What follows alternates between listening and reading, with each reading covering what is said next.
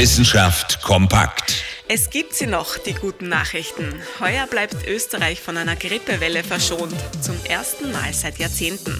Das liegt natürlich an den Maßnahmen, die die Ausbreitung des Coronavirus verhindern sollen.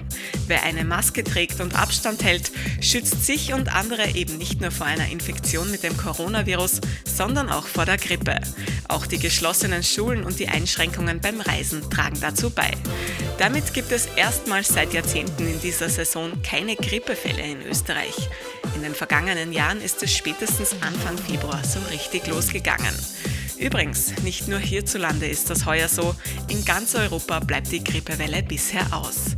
Das rettet Leben. In der Grippesaison 2016-2017 sind 4400 Menschen in Österreich an bzw. mit der Grippe verstorben. Letztes Jahr waren es noch über 800. Und heuer?